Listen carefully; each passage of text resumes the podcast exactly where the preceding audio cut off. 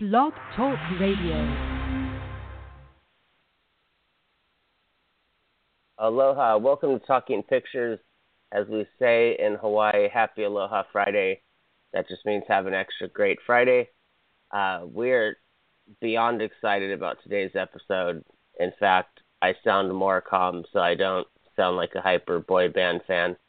Uh, this is a movie, The Defiant Ones. It was a documentary on HBO came out about three weeks ago, and today we're here. Well, first I'll introduce the guest, uh, uh, Mr. Vincent Wren. Uh, welcome. Thank you. Aloha. Oh, thank you. Aloha. And uh, Vincent was one of the cinematographers, part of all four episodes. Now, for those of you that have not seen this, this is streaming on HBO. It's continuously running on uh, on HBO, and then it's on HBO Demand, HBO Go. Um, it came out in various forms. I was fortunate to see all four episodes the first day. Now, this is obviously the storied history of um, Dr. Dre and Jimmy Iovine, and we're going to talk about a lot of stuff today. This is a documentary that you couldn't possibly you couldn't cover it in a four part podcast if we did uh, an almost five hour documentary like they did. So we'll jump right into it. Directed by um, Allen Hughes of the Hughes Brothers. For those of you, Menace to Society, American Pimp. I always take so much shit for that film because I like it because they're like, you're so sexist, and I'm like, no, it was just a good film. Um, it's a great film. Yeah, it was, and you know, it's cool. Is is one of the pimp. Well, not cool. one of the pimps was uh was in Waikiki, and I used to live in Waikiki, and so a good portion of American Pimp was shot where I would walk around and hang out at high school, and people wouldn't even buy that as like a cool reason, and I, I was just like, no, it's it's it's Allen Hughes, and of course the, the you know they went by the Hughes brothers on a lot of their films. They're just fantastic. Um, so what we what we also want to do is is uh, Vincent, if you want to give any shout outs to, you had mentioned the main DP and the research producer. We always want to make sure that we, uh, I mean, we already sure. know the players are Dr. Dre and Mr. Iovine, but go ahead. Uh, well, the producer was Sarah Anthony, and she's actually who brought me onto the project. Um, she's amazing. Ryan Gallagher was a research producer. Um, Doug Pray was uh, executive producer and editor. Um, and then Charlie, uh, Charlie Parrish was main DP who uh, was responsible for all of the verite and you know kind of fly on the wall. Went to the island, went to the boat, hung out with Dre inside and out. You know, for for years really. Um, and then Shane Daly and a bunch of other like Peter Deming, I think actually shot one of the interviews. Um, but I'd say me, Shane, and Charlie were the the three main guys. Okay, now it's kind of funny. I won't get into it, but I I know someone who's friends with Sarah Anthony, so that's what's kind of it's funny that the how the film business just gets smaller and smaller and smaller, and people think that it gets bigger, but it. um, anyways, um, I was so thankful that for this. Of course, I have to thank Sean. This was a very surreal thing just for the show, and we really want to thank uh, Vincent before we jump into this really quick. Um, I, I had seen this as a billboard, and I thought, you know, God, they're remaking a Sidney Poitier movie. Saw it, thought, okay, perfect title for these guys. You know, I'm I actually got HBO to watch this, so I was like, I'm just gonna get, pay the monthly fee just to watch one show, and uh, here it is. Three weeks later, we're talking with someone who did a lot of the work, and I got to go back last night and watch some of his work. So um, I will zip it and ask my first question is Has camera operator, cinematographer, artist, uh, what was a specific challenge of capturing a subject? Because a lot of docs, uh, for the most part, aren't about people that everybody on planet Earth knows or likes or knows their story to a certain degree. So, how did that kind of go into your process of having to capture these subjects that people you know you're not you're not getting to pull out any you know huge surprises so you're having to kind of create that space? Right. Well i mean dre obviously is you know if not a household name uh you know world famous um but jimmy on the other hand has always been kind of behind the scenes i know he did some sort of talent show sort of tv show for a while but his his feeling was that this was his opportunity to um, really let the world know what he contributed to music. Um, producers often kind of go unrecognized. So in that way, it was kind of a reveal. Um, Dre is a different story, but Dre has a persona and then Dre has reality. So in that way, we also got to like kind of show the real side of him. You know, he didn't actually grow up a gangster. NWA's rap music isn't uh, literal. I mean, I guess we all know that now, but as kids, we kind of bought it, right? um, and I think a lot of people have. So it was it was it was mostly turning a page and showing people the real side of Dre, and then introducing people to to Jimmy and sharing with them the moves that he made to make the people he helped make. Well, I like what you're saying with because uh, uh, the the excuse me the what was what I enjoyed about the Jimmy aspects was that it first of all it made me feel totally stupid, and I have five or six hundred CDs and used to just I I can listen to anything from Willie Nelson to Snoop Dogg to you know Sam Cooke to I I don't really care what it is and it just made me feel like it was like hitting the delete button. It was like, wow, this guy's behind Springsteen and this guy's behind Tom Petty, and then growing up hearing Stevie Nicks so much with my mom because she's the Fleetwood Mac generation, and then the mm-hmm. being a Stevie Nicks fan when she was solo. So I, I really like that you brought that up because I didn't. I know uh, he got a lot of, like you were saying, he got a lot of uh, not new followers, but kind of put out there because I think he was on American Idol or that's what it was. One of, one of the, something like that. Yeah, and you know, for me, the only time I ever watched American Idol was when Steven Tyler was on, and it was just to hear his banter about the female contestants. um, a lot of this, I want to uh, before I before we move on, I want to say about the show the nature of rock and roll and the nature of music, and I'm not condescending to the audience, is sex and is sexual. We're all here because of sex. So I I'm not this isn't the one time where we're going to be uh referencing we have to reference certain lyrics to make a point. I don't agree with some of the stuff Eazy-E said. It can be said in a different way, but the thing that I've always loved about music is it says something that we can't stand hearing, but we do. So with that, you had mentioned um, NWA. Now, this persona, how was it for you? Because last night we had talked about our age difference.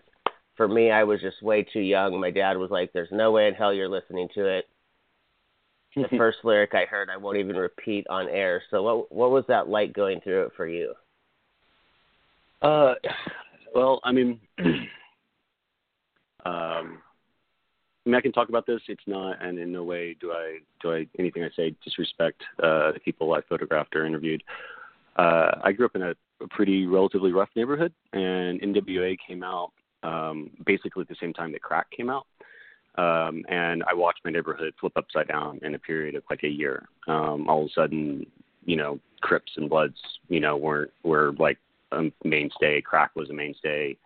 Um, and I had a really hard time as a kid not sort of blaming NWA for the popularization of the worst aspects of urban culture. Uh, I think colors contributed to that as well. Um, basically, giving street cred to the Crips when they expanded out of LA. You could come into any neighborhood and say you were Rolling 60, and you immediately were respected in the underworld. Um, and I, I do think that to some degree that was part of gangster because of gangster rap and because of the film colors.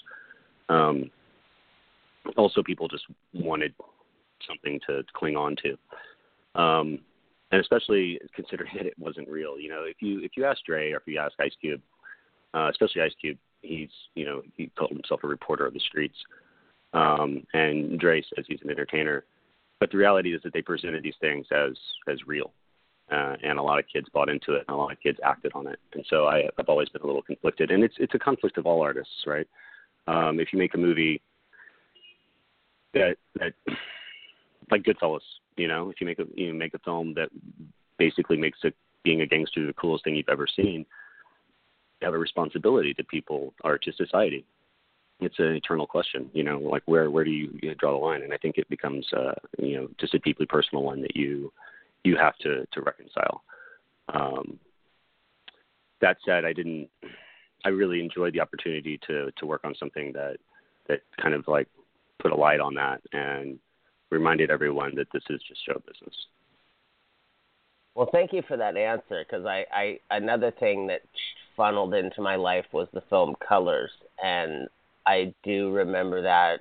Uh, of course, the late great Dennis Hopper, um, you know, perfect example of your own myth destroying your career with his drugs and his and people kind of and then him becoming this established painter and photographer and um, mostly still just known obviously for Easy Rider, and a lot of people right. I I say Colors, they don't even know what it is, and um, but Colors was you know kind of the movie that took place of what was looking at out in South Central and and the gang life, and eh, actually for you film that's there uh Don Cheadle, it's a great early performance of Don Cheadle and uh so there is that significance if you like to go back and watch film history stuff.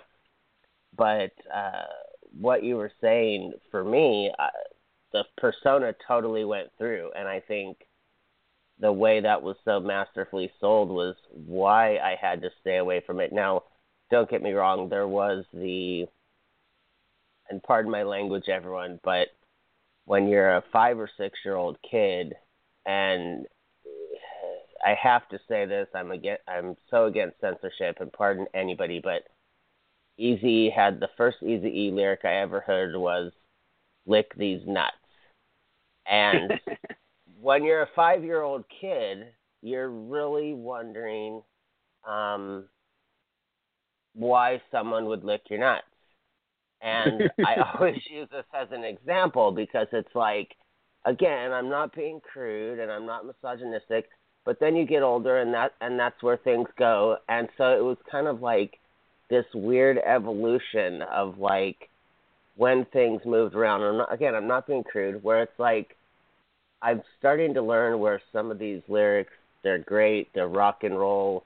I love that the nwa got put in the hall of fame because i think there's always that argument about you know rap isn't they don't work as hard as jazz musicians when they're really just throwing beats together like jazz musicians. Um, I mean, we're not going to compare Eazy and Louis Armstrong. Uh, rock and roll is is a big, you know, fuck you, avoid responsibility, money, women. Um, so yeah, so for me, it was like I I had no connection of Dre because they were always talking about Easy E. And so even when Ice Cube came out when I was in high school with his solo uh, America's Most Wanted, there was mm-hmm. no because we were I mean we were all too young, so most of us probably didn't know NWA. So we just had the Dre, Snoop, Ice Cube side. I had just remembered these lyrics that made me kind of feel weird or always calling women bitches and hoes and so Easy E was always kind of an enigma to me, and I won't go into it, but we had, uh, for the audience, we had had Jason Mitchell on the show, and we got to talk about a couple of things about Easy E and portraying him, and that was kind of a cool experience. Um, now, last night, obviously, since this is music, and I caught right off the bat that we're music and film lovers. Uh, we talked about the episodes, and you mentioned a couple of bands that uh, resonated with you. So uh, I'd love to hear what some of the bands, whether they were what uh, Dre found or Jimmy that were kind of the added bonus for you to work on this? Yeah. Um, well, I'll say that that Tom Petty is like one of the coolest people I've ever been around. I mean, he's everything that he seems to be. He's just like insanely genuine and incredibly. I mean, he's music first all the way. You know, he he's like almost an antithesis of of Jimmy. Like Jimmy is about about getting a hit. He's about like making a star, and and Tom Petty's about jamming. And I thought that was a really cool contrast between the two of them. Um, when Jimmy started uh, Interscope, um, the very first signing was uh, the guy I can't remember his name who sang the song Rico Suave. And oh, yeah. um, from Camp and one Love, of the sorry. one of his partners, uh, um, I think his name was Wally. I can't remember um, his whole name. He was one of one of the founding members of Interscope. He was incensed, right? He's like, "This is not what we're supposed to be doing. We're supposed to be like pushing the envelope, not like just you know placating to the masses." And Jimmy's position, and I think this is in the in the documentary. I get confused between what I saw in life and what made it into the documentary sometimes. Um, but Jimmy's position was, look at these secretaries. They are falling over themselves watching this music video. We're signing this guy. And so while Wally went to San Francisco and was like, okay, well then I'm going to go out and I'm going to find the exact opposite of this. And he ended up in San Francisco going to shows and found Primus and signed him on the spot. And it was basically a revenge signing for for Rico, Suave, and I thought that was like hilarious. Like no Rico Suave, no Primus. Um, which you know, how could that possibly be the case? You know, it's one of those things like too unrealistic to be true, but it was. Um, and I would say that the most like impactful interview, and, and I never really got into his music because he never really got to have a music career. It was the DOC he had such like insanely raw talent, and you know it was cut short by well, really by his own his own uh, doings. Um, but his uh, his interview was so sincere and so raw. You know, he he didn't hold anything back um, from talking about the accident, talking about like. And Allen pulls this out of people incredibly well, by the way. Um, but he he was just incredibly honest about his own failings, about his own uh, poor choices around around his relationship with Dre, and how Dre has stood by him uh, all through that. Um, uh, one really intense part about the, of that interview was, was while, I mean, literally while he was talking about how hardcore Suge was back in the day, um, Suge was was running over and getting arrested, running people over and getting arrested um, on a promo thing for Straight Outta Compton. Uh, and as soon as we finished the interview and turned the lights off and turned the, the overheads on, Sarah Anthony looked at her phone. And she's like, "Oh, I guess if we interview Suge, we're going to do it from jail." And that was a a very like sobering moment because you realize that we're not talking about things that happened in the late 80s. We're talking about things that are happening right now. Right. Well, that that's very obviously. I would never say anything about Suge Knight anyway. N- enough has been said. Yeah, ought not to probably. Know. Yeah, exactly. Especially over air. Um, nine my luck, this is playing in jail right now. Um, I I basically uh, I I really appreciate that that share because that's really what we've always wanted the show to do without asking and without being personal and um, your work in in creating that space. Uh, I had went back and rewatched it, and I just wanted to compliment you on that because it, uh, the way you kind of just created that that space for him to, you know, kind of just be in a place and not have to worry about that there's too many lights and there's too many things and it just felt very, uh, even though I know it's hard what cinematographers do, it just felt very simple and it really lent to it. And so I just wanted to uh, compliment you on that. Um, for those of you that haven't seen the doc or don't know uh, DOC, I would say probably the only reason I knew he was is because I cannot remember the song, but Dre or Snoop says like my N word DOC, no one can do it better. Like this, that, and this, and and so for a long time I thought, who the hell is the DOC? I thought, is it just some, you know, pot dealer of theirs, or is it some kind of inside right. joke? And so when that came on the dock, I went, oh, this is really interesting. And then to see how it is kind of a, um, you know, a lifelong thing. Uh, one of the things, this is just a, a little bit off topic, but you, you, you had mentioned it, was uh,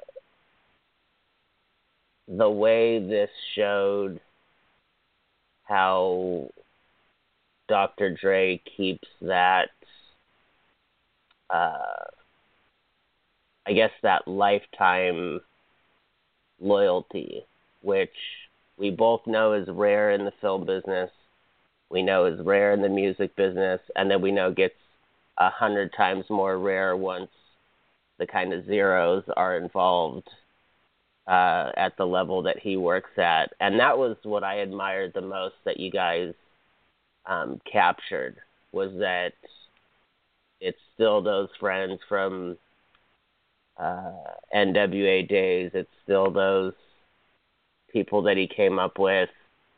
Uh, that was really, really admirable, and I, re- I really liked the way you guys captured it and set it up. Right. And and yeah, was uh, um, you me- I mean you mentioned you mentioned Allen Hughes and good about getting getting things out of people. Obviously, we're not going to get into Allen Hughes' secrets, but is I've always kind of wondered just what you feel comfortable or could tell me about him because to me he's always been that I've always loved him because he's that just kind of you know menace to society. I was 14. I remember just being like, "What the fuck is this?" And yeah, it's mind blowing. Uh, Broken City. So go ahead with uh, what you're to say. Uh, well, I mean, uh, one thing I'll say about Allen just took me a minute to realize. You know how, how a really good comedian throws a joke away. He right. Allen throws insight away. He'll say something so matter of fact and like so nonchalantly that like 20 minutes later or sometimes a day later you go, oh, that was brilliant and it, at the time it just kind of comes in and out and that's that's something that it took me a while to like i need to really be paying attention to this guy because he he's he's dropping like um but as far as this particular um piece goes uh what made it what made Allen like perfect for the project is that he's known these guys for a really long time you know he came up through hip hop uh he was i think an intern for easy e um he was uh, directing Tupac at 19. Um, so he's known all these guys for a really long time, and in a lot of ways, it was like catching up. Uh, I felt like I was just like hanging out with two old friends that hadn't seen each other in a while. And if you if you when you're watching the doc, you you'll hear him like interjecting during the interview because he's just wrapping up. Um, you know, with uh, with intention, but it is a very like like organic exchange between him and almost everybody, especially on on the West Coast side, especially on Dre's side. And I noticed last night when I was rewatching uh, because Snoop Dogg's uh, Snoop Dogg's first album, Doggy Style, you know, comes out when I'm in ninth grade.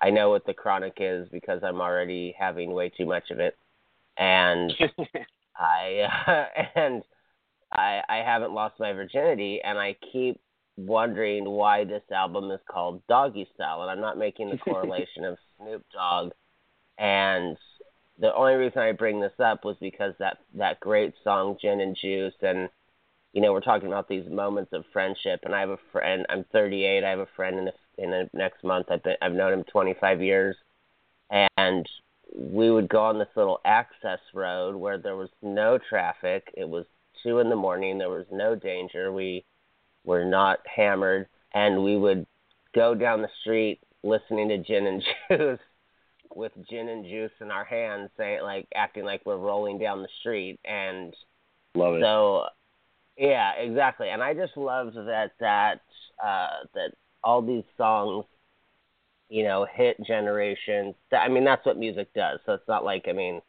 don't get me wrong. All due respect. I mean, it's it's not like all of a sudden this happened, but it was uh, the things that it was conjuring up were so great. And like you were saying, Tom Petty. I mean, uh, that is probably like one of two people on the planet that I would actually like go up to and just like risk them not wanting me stopping them like because I just love so much of his music and I, I know some people that know him and like you were saying he's just mellow and he's just I, I've that running down a dream doc that Peter Bogdanovich directed um how he's just so about the art no matter how big the house gets no matter how big the fame got or you know I, I mean gosh getting into what even that guy's survived with his house burning down and and the record business. Uh let's see. Stevie Nicks I did want to say one more thing about about Snoop Dogg that ties into Stevie Stevie Nicks and I and I do have one or two questions about your interviews with her um okay. Stevie Nicks was, uh, like I had said, my mom's kind of, I guess you could say, high school Snoop Dogg.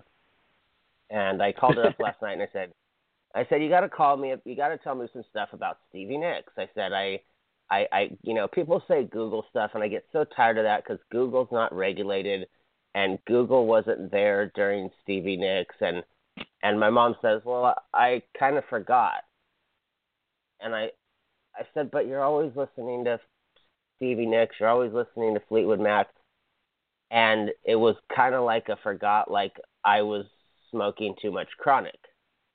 And Right. so That's funny. I had kind of, yeah, so I laughed that when you said two of the main interviews you did were were people that just conjure up for us uh and it's great that of course it's my mother so I kind of had told her last night. I said, "Well, you know what? I guess from this point on, we can never wonder where I got all that dope smoking from.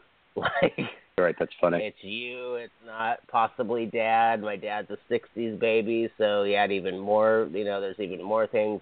Um, so Stevie Nicks, uh, just I guess the only question would be, we won't. The, the documentary goes into it, so it's public knowledge. But I don't. I don't want to spend time talking about it about the craziness between Petty and the personal stuff with Jimmy. Um, but and if you don't want to answer, that's cool. But I was wondering what it's like to be filming. It's almost like you're you're you're filming someone talk about breaking up or not really being good friends anymore. Like, was there like how as an artist do you do that? Like that was the one thing where I was just thinking I don't think I could be. I I I have no idea how I would do something like that. Right, that's an interesting question. I hadn't ever really thought about it to be honest. Um, I mean, really, that's as far as dealing with it. That's something that that Allen um, had to do. I, I at the time, I didn't. Honestly, she felt so comfortable talking about it that it didn't feel uncomfortable being there. You know, uh, it, it was very matter of fact. She was very. She, you know, obviously come to terms. Um, but it definitely you still feel like she had some some love left um, to give, which uh, which was kind of beautiful, you know. Um, honestly, like it, she she made it feel comfortable. That's that's all really all I can say about that. Okay. Well, yeah, because I, I when I was watching and when I was watching the Jimmy uh, Petty relationship, which of course you don't you don't have to comment on. Um, I was laughing because I was like, you know, I hate dudes that gypped me out of fifty grand, and these guys are talking about you know switching songs around that made millions. So I really Yeah. admired the. Oh, sorry. Go ahead.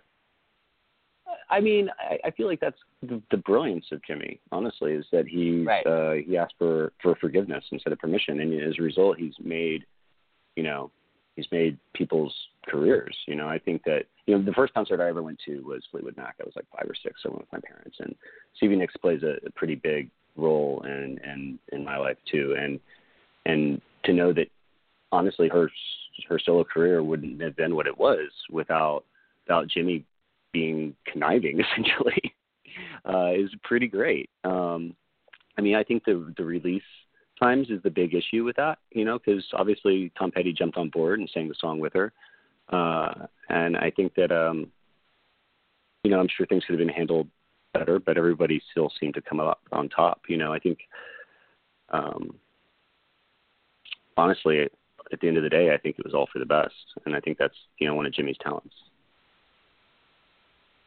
Oh yes, that I mean that was what I liked about the doc.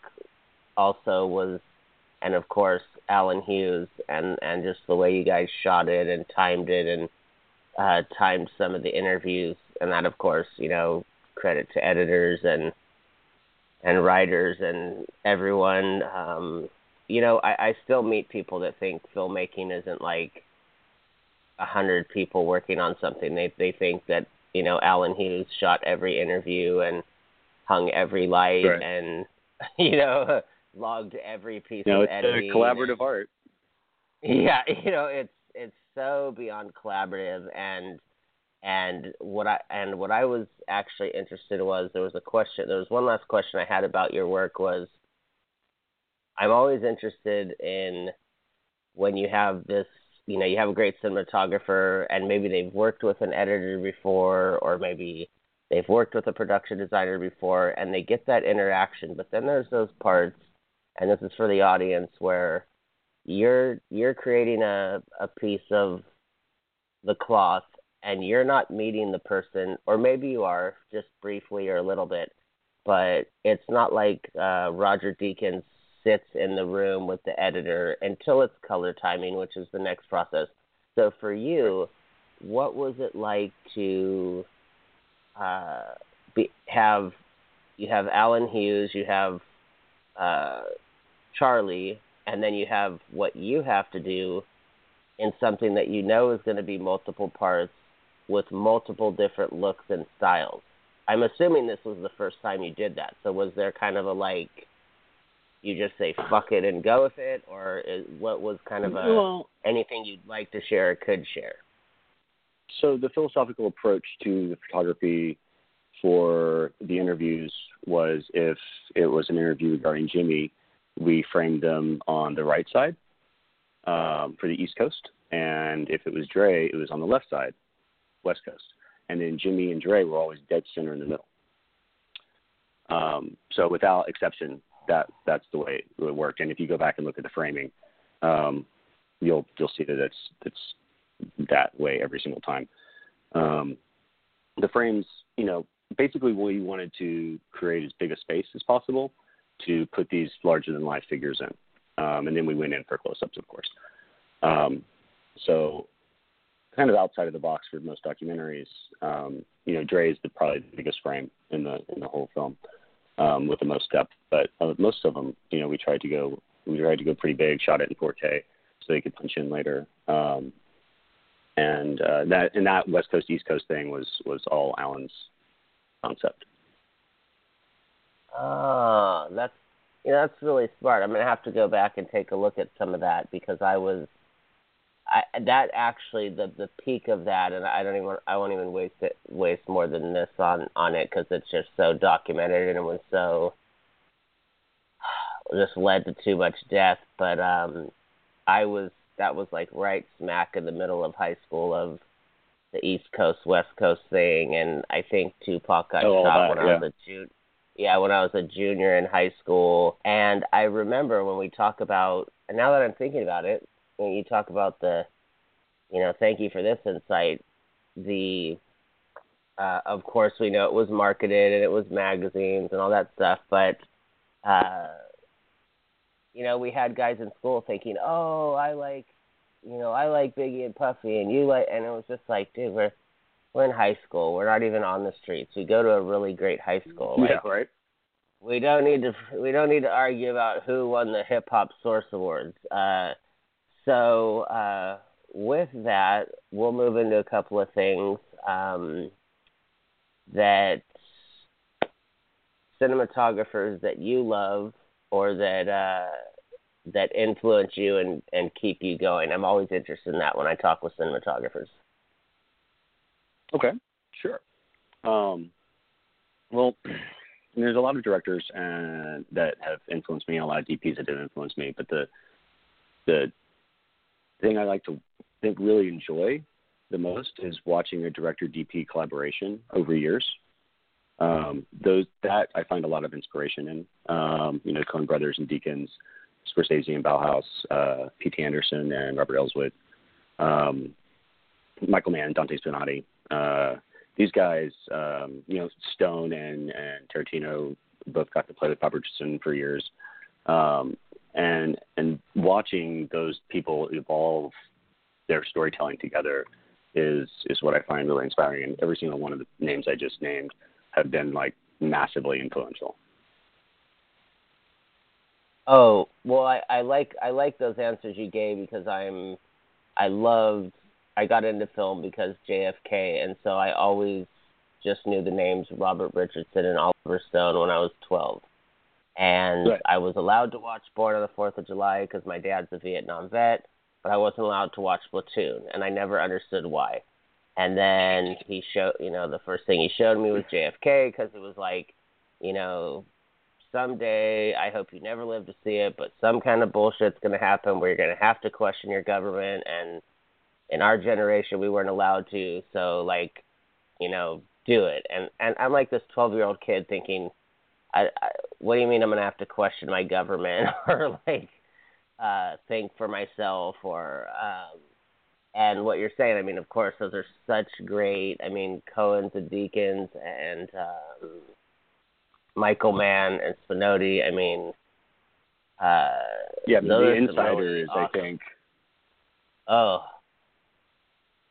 it's Sorry, you know, that was a game changer. I was just going to say the Insider was a game changer for me as far as cinematography goes. I felt like they they broke so many rules and made them made every every single move they made work without question. You know, I don't I don't think that there's a bad choice in that film and and they cross the line, they go handheld, they go, you know, and then locked off and they you know, it's just it's mind blowing that film that you know, I was gonna say what when talking about the rules, I was gonna say what always jumps out for me about crossing the line is in that scene when Russell Crowe and Al Pacino are having sushi. Or having sushi or whatever. Yeah, absolutely. Yeah, and the camera because the table turns. has yeah, it has no line and it's and it's and for me at the time I didn't know what that was. I saw it, went off to film school, came back, and it was just like, eh, of course, when you graduate film school, you know everything, right?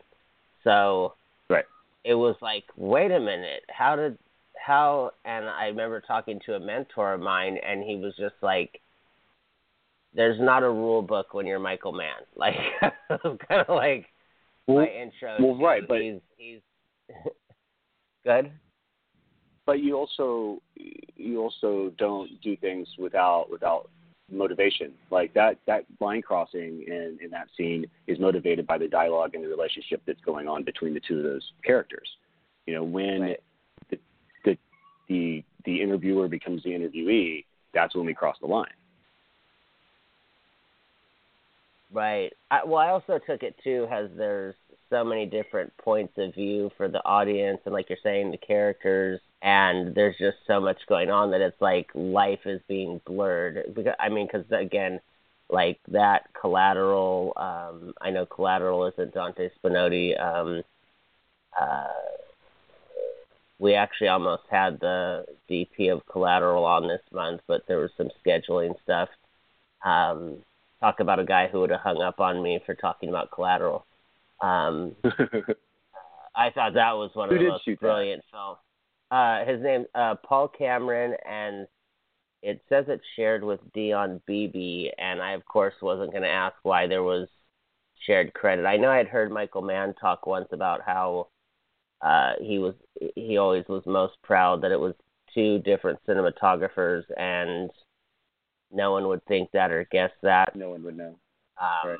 I I just thought that movie was uh, it was uh, to me it was one of those films where I know people that don't uh, they don't particularly like it that much, but I'm just like you just need to see downtown LA once at night, and you're gonna think it's a Mhm. masterpiece. You know, I get that I don't know. Go ahead. I'm sorry. Oh no! Oh, I thought you were going to say something. Um, so do you? So do you have of any of those that you listed? I'm sure. Like, do you have the? I, I'm always interested too in what are those films? I call them. Well, other than that, you get your wife and kid out. I call them. Your house is on fire. You have to grab Yeah, yeah. those films. What what are what are some of those films for you? Uh, well, Insider for sure. Um, I think virtually everything that uh, the Coen Brothers ever made, but I would say that Barton Fink, which was I think uh, Deakins and the Coen Brothers' first collaboration, uh, is one that is near and dear to my heart. Um, I think I still will stand by Boogie Nights as being absolutely amazing. Um, although Oh yeah. maybe it isn't quite. I, yeah, no, it is. I would take it. Um, as far as uh, Scorsese goes, I mean, I think Goodfellas is maybe the, the best gangster film ever made. Um, he probably shouldn't have made another gangster film after that, to be honest. If you want my opinion on that, but I don't know why anyone would. Um, and then, you know, outside of those that I listed, um, Gordon Willis is is uh, a DP that has always inspired me, and I think that I would I'd be torn between Annie Hall and The Godfather if I was going to have to take one of his films with me, and I could only take one. Um, I think that they came out within like a year of each other, and they couldn't be more, you know, more different. Um, uh, Children of Men, honestly, by Lubezki Oh, that is movie's it, was a massive Oh. yeah it's a massive inspiration uh cinematically um what else um i mean i i have a weak spot for early early woody allen right as he was going from comedy to to drama um stardust memories i think i think that it was also gordon willis um not Yeah, 100% on that that's Gordon Willis. Stardust Memories is amazing. Um, and uh, Crimes and Misdemeanors, which I don't think he shot. I'm not sure though. Um, Crimes and Misdemeanors is is a film that has always you know really impacted me when I saw it. Um, Yeah, I'd have to look up if that was Carlo Di Palma or uh, Sven, the Sven, whatever he when he used Bergman's. Uh, Sven Nykvist, yeah, Sven Nykvist. yeah, Sven's Yeah, amazing. um, Sven's uh, absolutely amazing.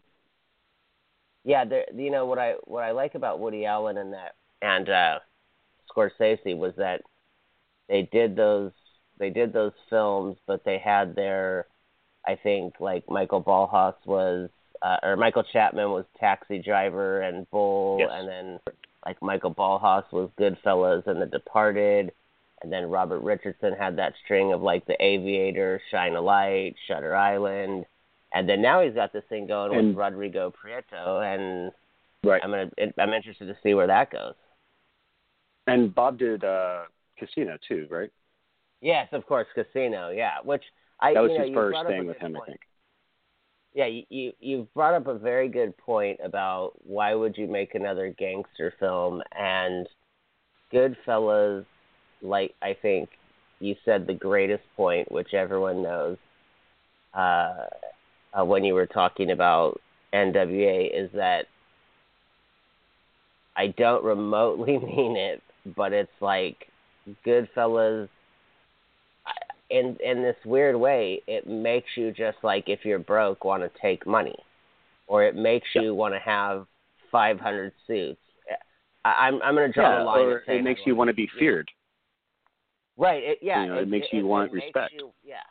Right. The the respect and I and I and I Casino has the example of that famous scene when Robert De Niro says, "Is this your pen?" And then you know Joe Mhm. Pesci kills him and then says, "What's this? Is this a little girl? Where's the friend that told him to go fuck himself?" And and I think that for Casino has always played the sensibility that we've all had those incidents in public where just once we wish we had a Nikki. where it was just like you're gonna step Right. on my woman's foot, and now you're gonna act like it was okay to do it, and and it's so funny because the biggest pacifist people in the world, I know, love Goodfellas, and you know it's that little brain going, God, I'd I'd love to walk into a room and everybody hands me champagne, or like, Right. uh, you know, what do you do? I'm a construction delegate or whatever that is. Um, Right. Right, union but, delegate. But yeah, yeah, I'm a union delegate. Um, I, and I love how she says it, it doesn't. You don't feel. It doesn't seem like one or something. And uh, but I, I like what you said because on for just for my list, I have, I I I, I own uh, almost every Scorsese movie from Mean Streets up to Wolf, except for Shutter Island. Um, for some reason, I don't own Paul Thomas. Well, I own There Will Be Blood. I thought that was masterful. Uh, yeah, Boogie one of the hardest films I've ever watched in my life. oh, if you could you, if you don't want to elaborate why, or could you?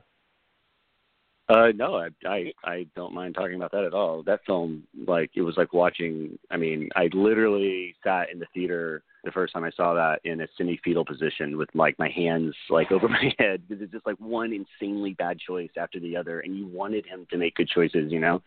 And it it's I think I think P.T. Anderson even said it was it, when he was making it, he realized that he was making a horror film, like a monster movie that didn't have a literal monster and that's how I felt. I felt terrified the entire time I was watching it. It haunted me for the weeks and weeks. Like in a bad way, or like you meant like in Yeah, the, like like- in filmmaking choices, or you mean like the character? No, the the film itself, like the story that it told, consumed me in a, a really unusual way, and I was Oh. just like, I mean, I think that was his intention. Obviously, you know, I mean, he's unbelievable at what he does, but it made me so uncomfortable, and so it was like, you know, like when he kills the guy who's pretending to be his brother, or when he sends his kid away, or I mean, it's just one like, what are you doing? After the other, and it was so hard for me to watch. I couldn't, I couldn't shake it, you know. And I, most films, I can be a little more analytical and a little more detached, but um, that one really pulled me in.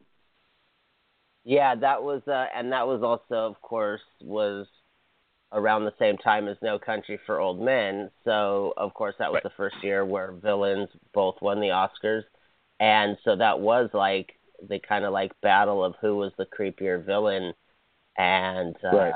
I mean, I remember There Will Be Blood, and whatever. It's been out long enough that if this spoils it for you, then we do apologize as the a film. show. But yeah, you sh- exactly. You should have seen the film. Is that that movie? The I think the most ingenious thing, and Paul Thomas Anderson did it from starting out Boogie Nights with, of course, the story of having the Boogie Nights billboard, so they can't change his title from Part Eight uh, to There Will Be Blood.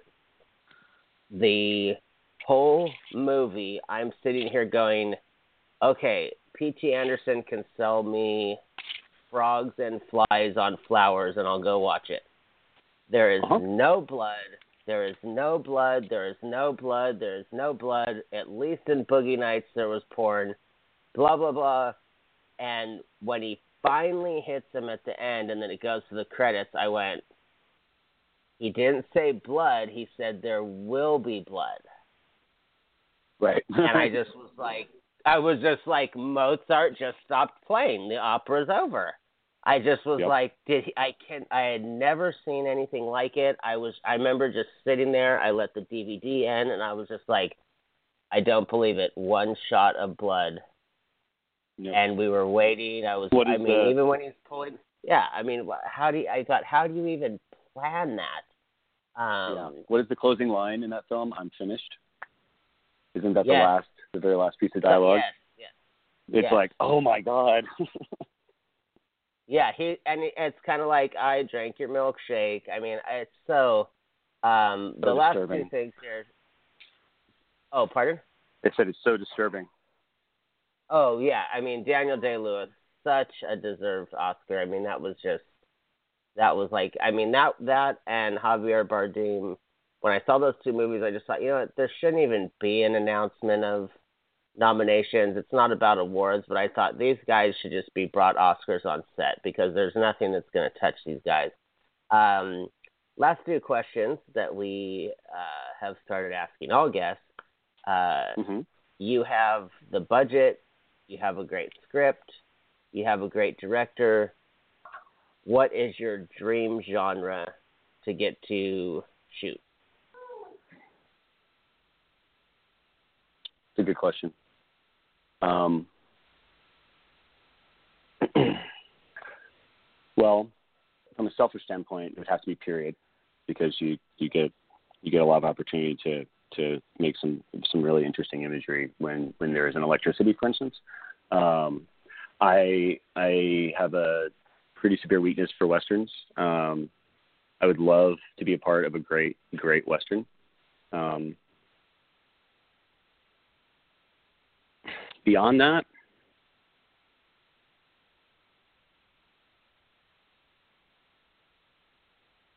something that can tell a story, and this isn't a, a direct answer to your question, but something that can tell a story with as little dialogue as possible.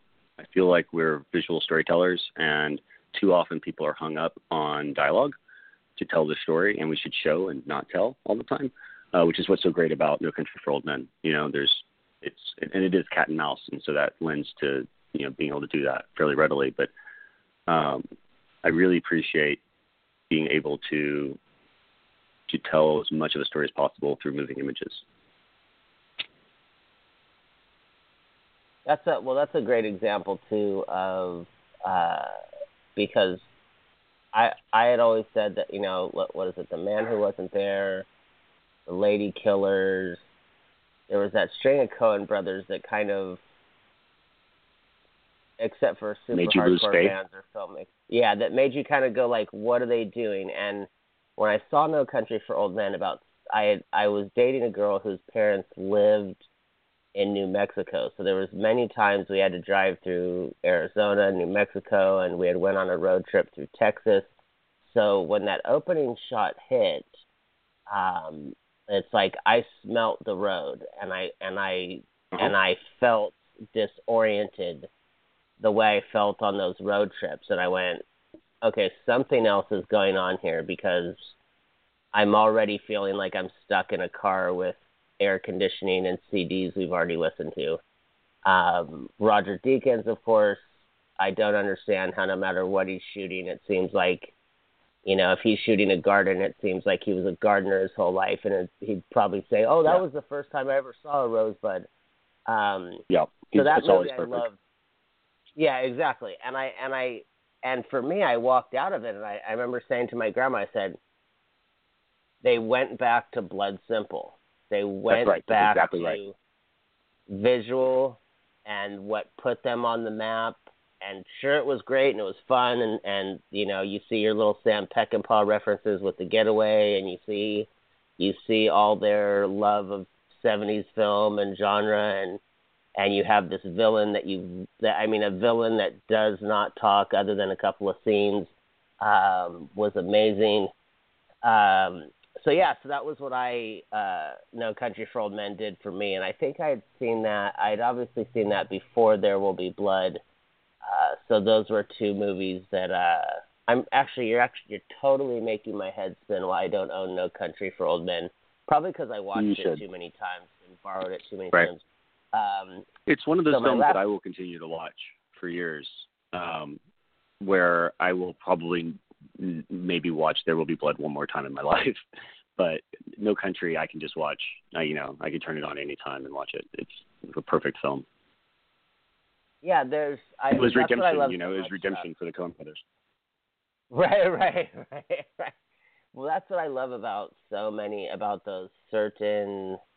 Uh, I mean, that's what Collateral is for me, and that's what uh, that's what the funnest part of the show is is hearing those films and hearing how diverse they can be. Sometimes they're just a cheeseball comedy, and people are like, "I want to turn my brain off." I mean, let's face it. I mean, unless you're like the biggest film snob in the world, you'll watch Revenge of the Nerds again, or Yeah, you know, there, Totally. there's those ones that are just touchstones where you have to go back and at 11 o'clock at night and just go, okay, I'm gonna have some Cheerios and uh, so my my last question for you would be just the opposite of the last question. Rent's due, credit cards are due. But there's just no way in heck, and it's not because bad script or content of script, but you're just not doing this genre. Just not doing a genre genre. for feature. Yeah, Uh, for I don't know what that would be. Um, I you know I I don't like horror films at all, but I love working on them. Um, I genre that I just wouldn't have anything to do with. I don't. I don't think that that's that exists. I mean, I would hope it doesn't anyway. I, I think that that would. I mean, is there anything that I hate so much, watching so much that I wouldn't want to be a part of it? Um, I mean, cheeseball romantic comedies have a place in my heart. Uh, you know, like, I mean, I wouldn't want to do a Skinemax thing if that counts as a genre. Um, well, you know, I I- was gonna say one of the last DPs said porn, so I Yeah, think that you know, probably I- I- I would steer clear of that. I would, yeah, I would steer clear of that for sure. Um, but as far as like on the mainstream goes, you know, I think that you can take almost any genre and and tell a good story with it. If if if the script is, you know, if if it's there, it's there. You know. Oh no, definitely, definitely. And we are down to our last three minutes. So I wanted to say thank you for our time, for your time, Absolutely. Thank you. and we, I appreciate it, especially the way it was set up and just shotgun and and uh, I will end with uh, again myself, not Vincent, and I don't care because the show's not censored. But one night, my buddy and I were the girlfriends and the wife were off at a casino, and it was. I'm only saying this because how funny it was. We were watching Skinemax, and Mhm. they had shots at our college in Hawaii. And it was funny because they were trying to use this pagoda to make it look like Thailand, and it's where we used to always go and smoke dope. So we totally knew what it was, and we're like, "That's not Thailand. That's what that's our dope smoking spot." And then it showed all these That's beaches, hilarious. and it was like, "Oh my god!" So like we called the film office, and it's like, "Oh, you know, indies have trouble getting permits that are local stories, but Skinemax can just walk in, and I'm like, that's how you want to portray the island. But anyways, we leave. That's we start with, yeah, we start with crude language, and we'll end with crude content. we're thankful. We're Full thankful circle. again for having you. Yes, exactly. It's good to bookend, right? You got to start with Easy E and his lyrics, And and, end with some Skinemax. uh, so again, you have a great day. I, I look forward to talking to you again soon, and uh, best wishes with all the projects you're doing right now. Great. Thank you. I appreciate it very much. All right, take care, Cheers. And we appreciate the time of Vincent. That was so great. Uh, the hours, the hour shows just fly by here, but I never want to ask someone to do 90 minutes or, and when you get two film people talking, you could probably go three hours. But then again, who would who would listen that long? So with that, I'm going to say Happy Aloha Friday. I'm going to say thank you for joining us. I'm going to say thank you to Sean for setting this up. Very very cool of you, man. I appreciate it. Uh, let's see. Tomorrow we got. Uh, I got an indie filmmaker that's been winning festivals all over the country, and we got lots of stuff coming up. So you're gonna want to stay tuned.